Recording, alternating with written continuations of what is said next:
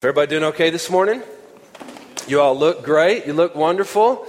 I tell you, I don't know about you, but after it's been raining for a couple of days, to go outside and to, to, to feel the sun is really life giving, right? Uh, I, I hope that uh, all of you were safe in the um, rain again that happened a couple nights ago. Did anybody get stranded out? Uh, was that Friday night that that happened with a deluge? Um, we, Jeannie and I were out on a date, and uh, our kids were at uh, a place where they were being cared for. Um, and we were on our way home after we got them. And on the way home, it was like a wasteland of low, uh, low, you know, riding cars being flooded out. You know, and of course we were okay because I was in our 2012 Chrysler Town and Country minivan, and so we were ready for the elements we were in the swagger wagon. So, um, anyway, I hope you're doing good. You know, last week we began a series, or a couple weeks ago, or last week we began a series called What is the Church? And uh, one thing that we do at our church is we have a training where we teach people to preach the scriptures because we don't want this to be just about me. Uh, and so we give opportunity to um, some of our people who take our preaching training to preach. And so last week, Matt Parrish preached and did a fantastic job. How many of you were here for that? Raise your hand if you were here for that. So a lot of you were. It was awesome, man. And uh, of course, some of the some of the best parts of a good message um, are humor, and and he certainly used the opportunity to make fun of me. And uh, and one of the things that he talked about was a great analogy. He talked about as it relates to the church being a gathering of people who have a shared interest in Christ as the head and the body, uh, he said that people have lots of different affinity groups, and, and he referenced one, uh, which is hard to believe even exists, called the Bronies. You remember this? Raise your hand if you remember him talking about the Bronies. Yeah, so it's basically a group of people who. Um, group of men who love My Little Pony and dress up like My Little Pony. And, uh, and, I th- and, you know, of course, he said, you know, I know about this because Russell tells me a lot about it because he's in it or whatever. And I was sitting right there laughing on the outside, but on the inside, beginning to think to myself, well, surely that group does not exist, you know? And, uh, and so I went and did a little research. And it turns out it does, does exist. And I even found a picture of a group of them. And, uh, Look who's right there in the front middle.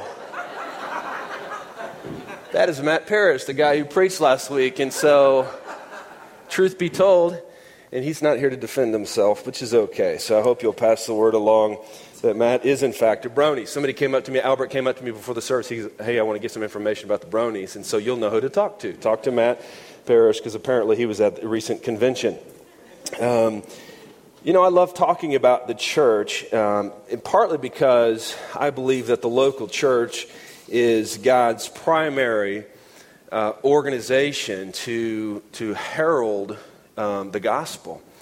And the gospel message gives life. And so the local church is very important. And, and, and today, what I want to talk to you about as it relates to you in your life in the context of the local church is the Holy Spirit. And uh, did you know that the very first church was launched with an incredible supernatural movement of God when the Holy Spirit was poured out into a group of believers who gathered? It's talked about in Acts chapter 2. Cameron read the verse. This event called Pentecost, where God's Spirit is poured onto these Christ followers and it prepares them to take the gospel message to the ends of the earth. And the Holy Spirit is a mysterious kind of a topic. But you know, uh, it's important. The Bible reveals God as one being in three persons. So you're one being, one person. Well, the Bible reveals God as one being in three persons the Father, the Son, and the Holy Spirit. Each of these three persons of God make up what we call the Trinity. Each part of God or each person of God is co equal. In other words, they're equally God. Each is fully divine. But each part of God or each person of God has different roles in God's redemptive plan. Frequently, when we talk about God, we're talking about the God man, Jesus. But today, what I want to do is talk to you about the Holy Spirit. Now, the topic of the Holy Spirit is for some confusing. You might say it's confusing, it's mysterious, it's hard to believe. And so I'm going to let other people, like the scholars, deal with this topic of the Holy Spirit. And although it's a complex kind of idea and very mysterious and mind boggling to say the least, it shouldn't keep you from trying to understand what the Holy Spirit is, what it does, how it works, and all that. It's sort of like I've not allowed the complexity of my car to keep me from learning how it works so that I can use it to get from one point to the other. All right? And the longer I drive my car, the more I learn about it and its complexities, and the more I understand how it gets me from point A to point B. So, the complexities of the Holy Spirit should not intimidate us. It's, it's accessible to all of you. And there may be some of you that are in here that are very new to the Christian faith, and maybe some of you have not yet stepped into belief in the Christian faith or heard the gospel in a way that was clear and compelling, so you've been willing to say, Yes, I receive that. I'm willing to give my life to God, accepting God's love. But for all of us, the Holy Spirit is really, really important. Here is why. This is the main idea, the thrust of the message. You will only live the life God offers with the Holy Spirit. You hear that? You will, the only way you are going to live the life that God offers you is if the Holy Spirit is in you giving you life, transforming you, empowering you, and directing you. That's the only way. If you do not have the Spirit of God in you, you cannot live the kind of life that God has for you. And I know one thing about most of you, and that is that you want a meaningful life. You want the kind of life where when you're old and you are about to breathe your last breath, you can look back on your life and say, Yes, I lived a life worth living. You need the Holy Spirit. Have you ever wanted to know God's plan for your life? Many of you are at the age, young in your professional careers, where you're sort of navigating this, this thing called life, trying to take steps towards God's plan for your life. Well, you need the Holy Spirit. Have you ever struggled to resist temptation? I know I have. You need the Holy Spirit. Have you ever been grieving, hurting, or suffering. We have some in our community right now that are hurting, that are suffering deeply. Have you ever needed comfort because of that grief? You need the Holy Spirit. Do you want to more fully understand Jesus? You need the Holy Spirit. Do you want God to use you for something remarkable? You need the Holy Spirit. You know, all three persons of the triune God are talked about in the Bible and have been involved in what God is doing since the beginning of time. Now, during the time of the Old Testament, the Holy Spirit would come on to this is a bit of an oversimplification, but it's simple enough to understand. The Holy Spirit would come on to certain people at certain times for God's specific purpose. As an example, the Holy Spirit would come unto a person who would prophesy, speaking the words of God to a group of people on behalf of God, and it would be supernaturally inspired by God. So that is how the Holy Spirit worked in the Old Testament. He would come for a period of time, and then he would remove his presence and, and come for a period of time and remove his presence. So that's how it worked in the Old Testament. And that's how we see God playing out his redemptive plan for many years until we come to the point of the New Testament where the second person of the Trinity became a human and dwelt among us. The second person of the Trinity, what's his name? Oh, come on. That's a safe answer, people. What's his name? Good, four of you. Uh, very good. So it's Jesus. So the second person of the Trinity came. His name is Jesus. And here's something about Jesus Jesus as the God man, lived a perfect, sinless life and eventually was crucified on a cross to pay for our sins. After three days on the cross, he was raised from the dead, and this great declaration of God's power and a victory over death to give life to all those who will accept this great act of love and follow the way of Jesus Christ. This is the gospel message. This is the message we preach. After the resurrection, Jesus spent some time with those that understood him to be the Messiah in, at the degree to which they understood it, which is in a very small degree, and it grew over time. Uh, then he ascended into heaven, and the, Jesus said near the end of his life that he needed to leave so that one could come, called the Holy Spirit, and his presence would be made manifest on the earth to demonstrate God's power. This is significant. So, Jesus gone, Holy Spirit came. The Holy Spirit would be poured out onto humanity, would dwell in all Christians. So, having the Holy Spirit in you is more powerful than having Jesus next to you. Think about that. In fact, in the very first, one of the very first sermons, Peter says this to a group of people, much like yourselves Repent and be baptized, every one of you, in the name of Jesus Christ for the forgiveness of your sins, and you will receive the gift of the Holy Spirit. So, if you are truly a Christian, the Holy Spirit dwells in you. This is significant. There is something coursing through your veins that's more powerful in your life than if Jesus himself were here next to you in bodily form. This is incredible. In fact, the Bible says if you do not have the Holy Spirit in you, then you are not a Christian. Romans 8 9. Anyone who does not have the Spirit of Christ does not belong to him. And the Holy Spirit in you is a seal in you or on you for a guarantee that you are God's child and that someday you will receive your full inheritance. Ephesians 1 13. And when you believe in the Christ, He put His seal on you by giving you the Holy Spirit, whom He promised long ago. It's sort of like in a, with a king and his kingdom, if a king had a seal, like a, something that he would. Uh, put his mark, used to put his mark on something, that declared it as authoritative and never changing, always existing.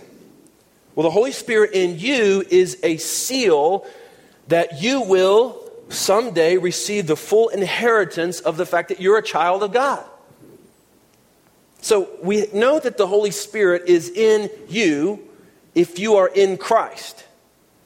But the big question, and something I want to talk about as it relates to what is the church, is well, what is the Spirit doing in me? I mean, it's mysterious. You say, that's kind of weird. I mean, the Holy Spirit of God is in me. What's it doing in me? Well, there are four things that the Holy Spirit is doing in you. I'm going to spend time talking about this, and then we'll be done.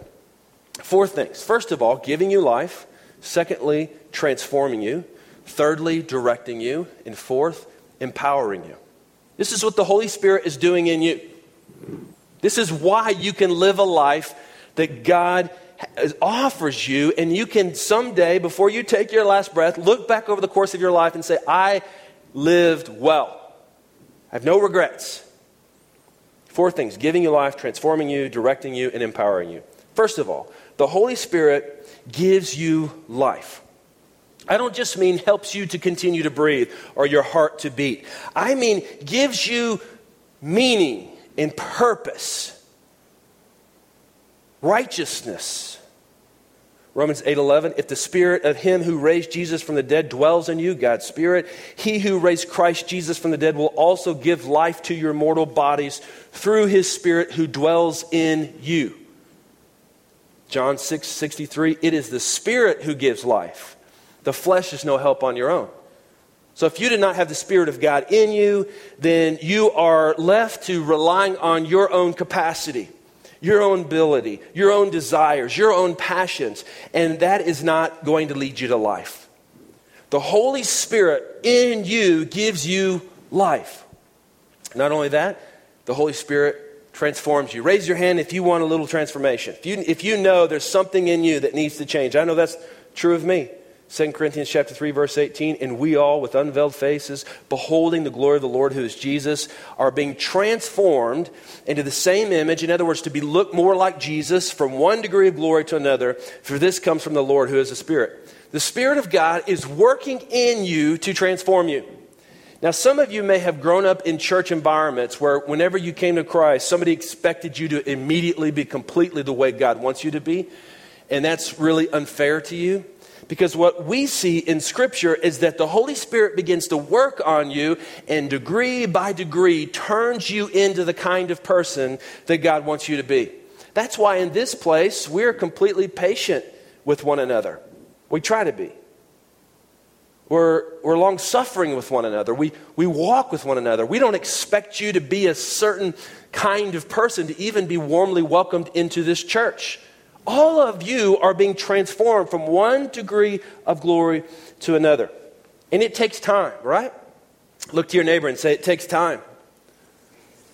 And if it, you're bored, say, It takes time for this message to be over. It takes time for us to be transformed. So, um, I have, uh, over the years, last few years, enjoyed, enjoyed doing triathlon, but I'm kind of in a new season of finding an exercise routine that works for me. And so recently, what I did was I got a membership at 24 Hour Fitness. And, um, and so uh, I, uh, it's been a lot of fun to find a new gym and to, to go in and experience kind of new culture. Every gym has its own kind of culture. And uh, it's interesting because I go in there, and there are times where I go in there, and I um, am so committed to being healthy that the thought goes through my mind. Well, if I just work out an hour longer, then I'll be at the level of fitness I want to be. Is that, is that even remotely true? No, absolutely not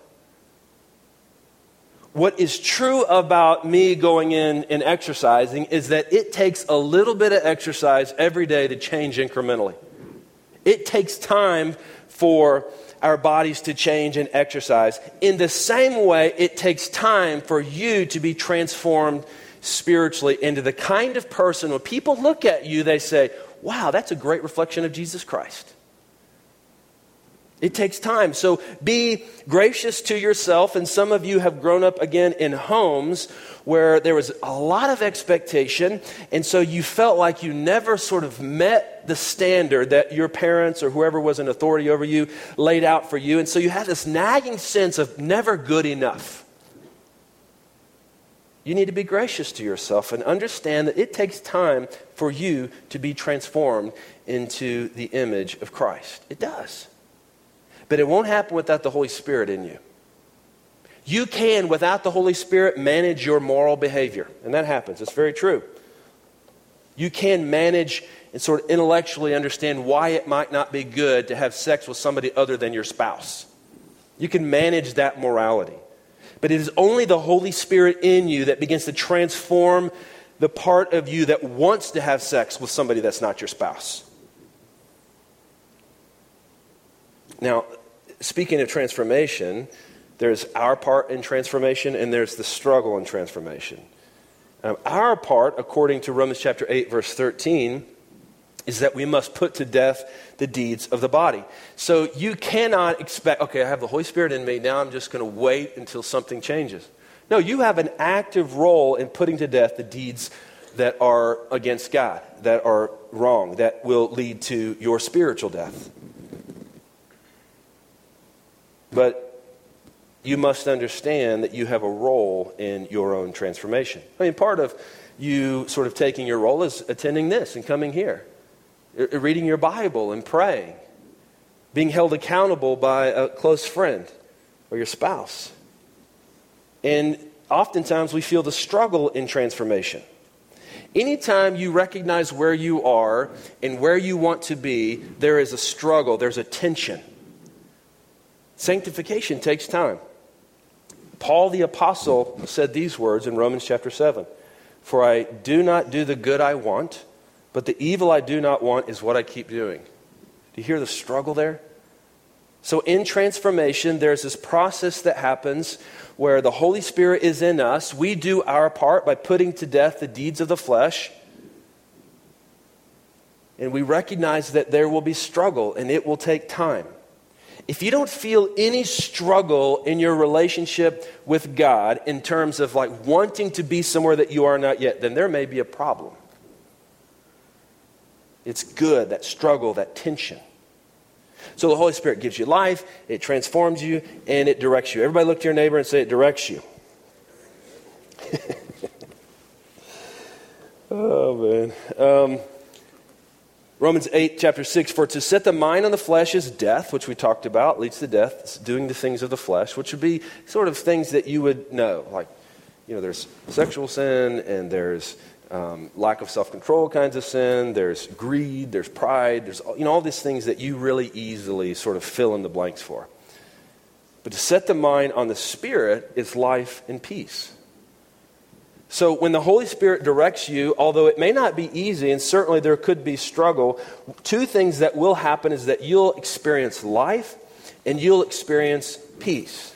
So, how do you need the Holy Spirit to direct you in this next season of your life? How do you need the Holy Spirit to direct you?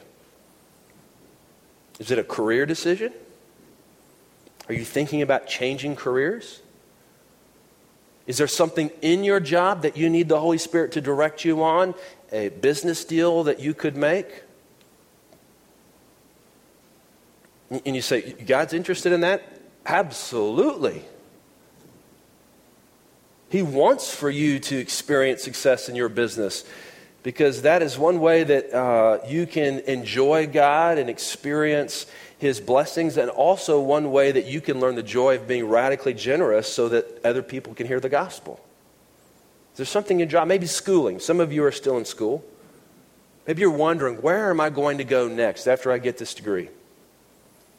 What about relationships? Some of you are dating a person and you're wondering, should I marry them? What does God want me to do? And you're going to rack your brain with that question, and you'll have to get to a point where you take a step of faith because there are no easy answers in relationships for sure. But you want God to direct you. You know, some of the things that we pray about as a church and need God's direction on are uh, how should we think about where to get involved in other parts of the world? When we began this church, we prayed about getting involved in another part of the world where they had not, they did not have access to the gospel and to, to good, to, to the message of who Jesus is. And we got involved in the Horn of Africa. And I'm glad we did because in five years that we've been involved there, the people group that we've been working among have gone from less than 2% evangelical Christians to now they're, um, they're above that. And we've heard reports of somewhere between 50 and 75,000 people coming to Christ because of that work. Well, I'm glad that we listened to the Holy Spirit there. He directed us, we got involved, and now we get to celebrate that as a part of what God's doing through our church. Where do you need guidance? What is it? If you're there and you some of you are taking notes, maybe you have a comment card, maybe you just want to write down on that comment card, this is where I need guidance, so you can be thinking about that. Do you know that the Holy Spirit can direct you? It's not always writing on the wall of, okay, this is what I should do. But certainly we want to ask God, God, speak to our hearts. Help us to know where to go next. Because sometimes what we do is make decisions separate from God that seem right to a man but aren't always the best way in relationships. Is she pretty? Is she going to be pretty a long time? Well, then I should marry her. What does her mother look like? Because that's what she'll look like eventually. In a job, where's the money? Should, I'm going to go where the money is. Sometimes we use that kind of reasoning to make decisions on what God wants, and it may not always be what God wants for us. When we started this church, I promise you I didn't do it because this is where the money is. And I could not even imagine our lives having not done this because God led us to do it. Somebody asked me this week, I turned 39 this week. Thank you for the birthday cards. There's still time for those of you that didn't get one in. Um, and somebody asked me, they said, uh, So you're 39. Do you have any regrets? I said, Absolutely not. I'm right where God wants me to be. Absolutely not. I have a beautiful wife who loves me, right? Okay. Four beautiful kids, a home that I love, friends that we love. What do you need God to direct you on? I'm staying here for a minute because this is a very felt need kind of a piece. Do you know that God wants to lay out for you a plan? He wants to lead you. And probably where He's going to lead you is not ultimately going to be about you, it's going to be about Him. When God leads us to take a step, ultimately what it's about is Him, His glory, His fame. People who have not yet heard the gospel of Jesus Christ, who will get to hear it because you take that step in your career or that step in your relationship. Some of you are looking for a, a, church, and maybe you're here sort of examining is this the church that I should go to? And oftentimes, when people look for churches, what they do is think of the church as a product. I'm going to go there, and if I like the music, if I like the preaching, and the people seem cool enough, not too weird, uh, then I'm going to go there.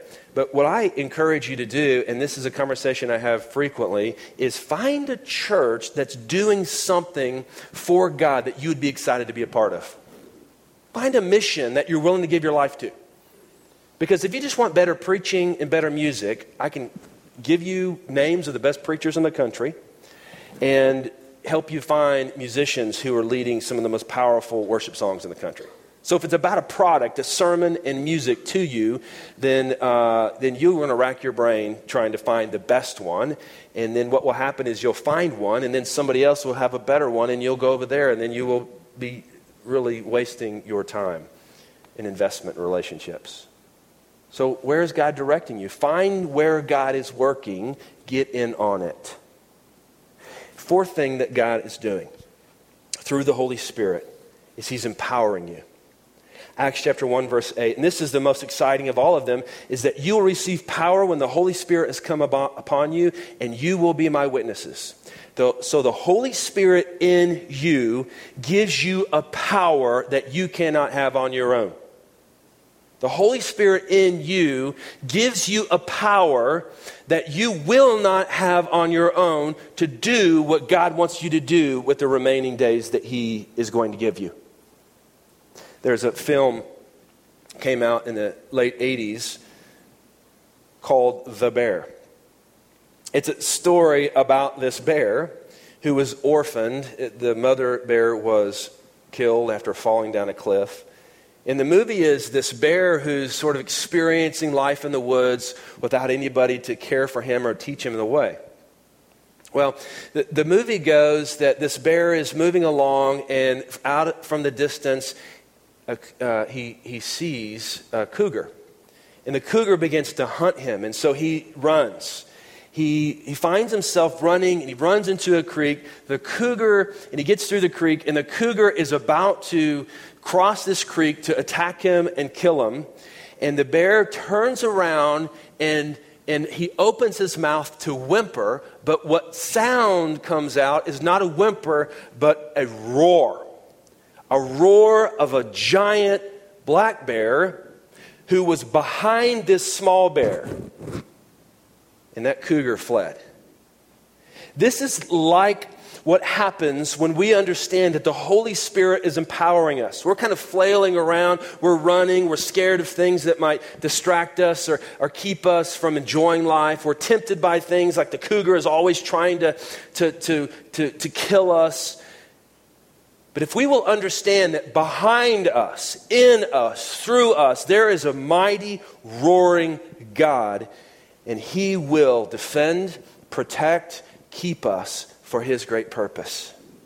This is the Holy Spirit in you. And Jesus said something remarkable near the end of his life in John chapter 14, verse 12. He says, Truly, truly, I say to you, whoever believes in me will also do the works that I do. What did Jesus do? He healed people, he had the capacity to love people in the margins, people that were sick. He promoted and celebrated those that oftentimes were, were kept down, like the women and the children. So you'll be able to do those things. And it says in John chapter 14, verse 12, and greater works than these. Incredible. Do you know that the Holy Spirit in you empowers you to do the works that Jesus did and greater works? Isn't that mind boggling? Holy Spirit gives life, He transforms, He directs, and He empowers you. Christianity began with the outpouring of the Holy Spirit of God, and Christianity continues by the power of the Holy Spirit. So you might ask this question, and I'll have this as a question that begins to close my message. How do I get the Holy Spirit? You might ask that question. How do I get the Holy Spirit? Well, there's something that you must believe. You must understand that you're separated from God by your sin. And without a payment, we stand before God condemned. But the gospel message is that God became flesh in the form of a man named Jesus, died on a cross, was raised from the dead. In his death on a cross, there's a mysterious exchange where our sin through faith goes to him and his righteousness through faith comes to us. We can walk in newness of life knowing that our sin is paid for. No longer are we separated from God because of our sin. This is the gospel message.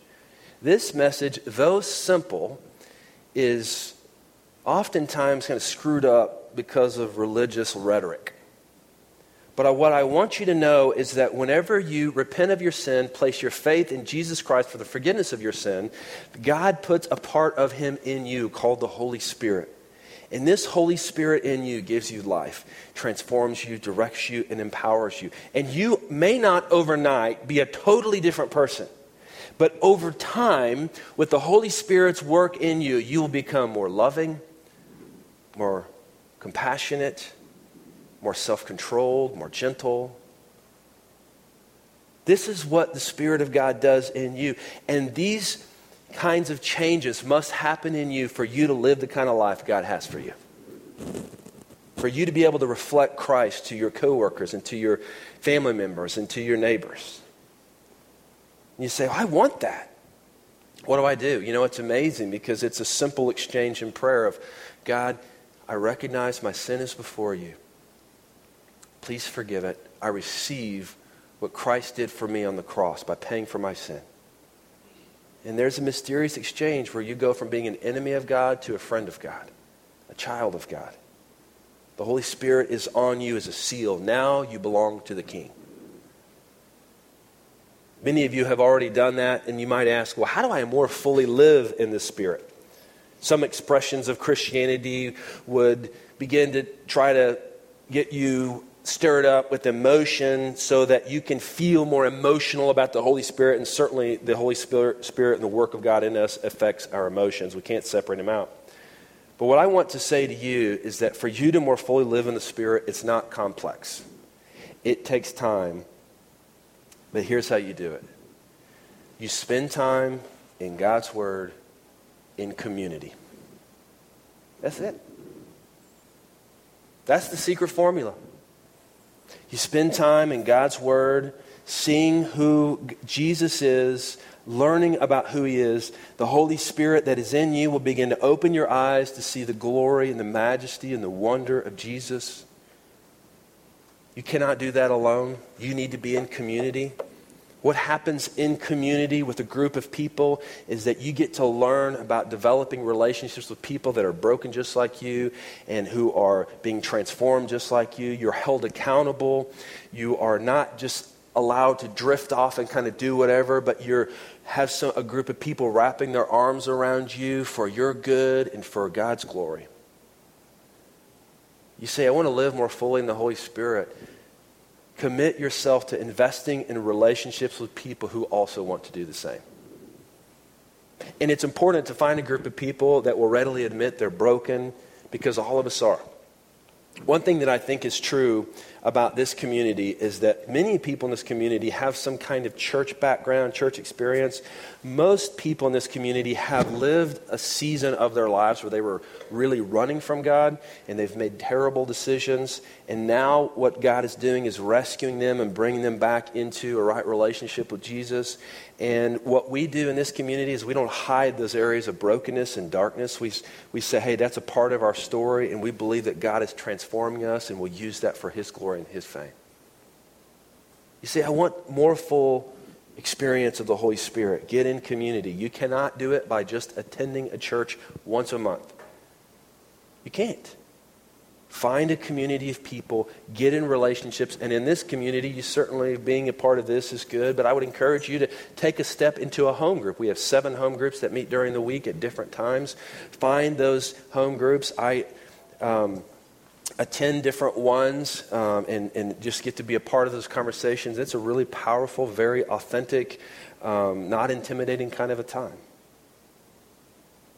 Do you want to live the life that God has for you? If you do, then the work of the Holy Spirit in you is critical. And without the Holy Spirit in you, you will not live the kind of life God wants. But with the Holy Spirit in you, you He will give you life, He will transform you, empower you, and direct you.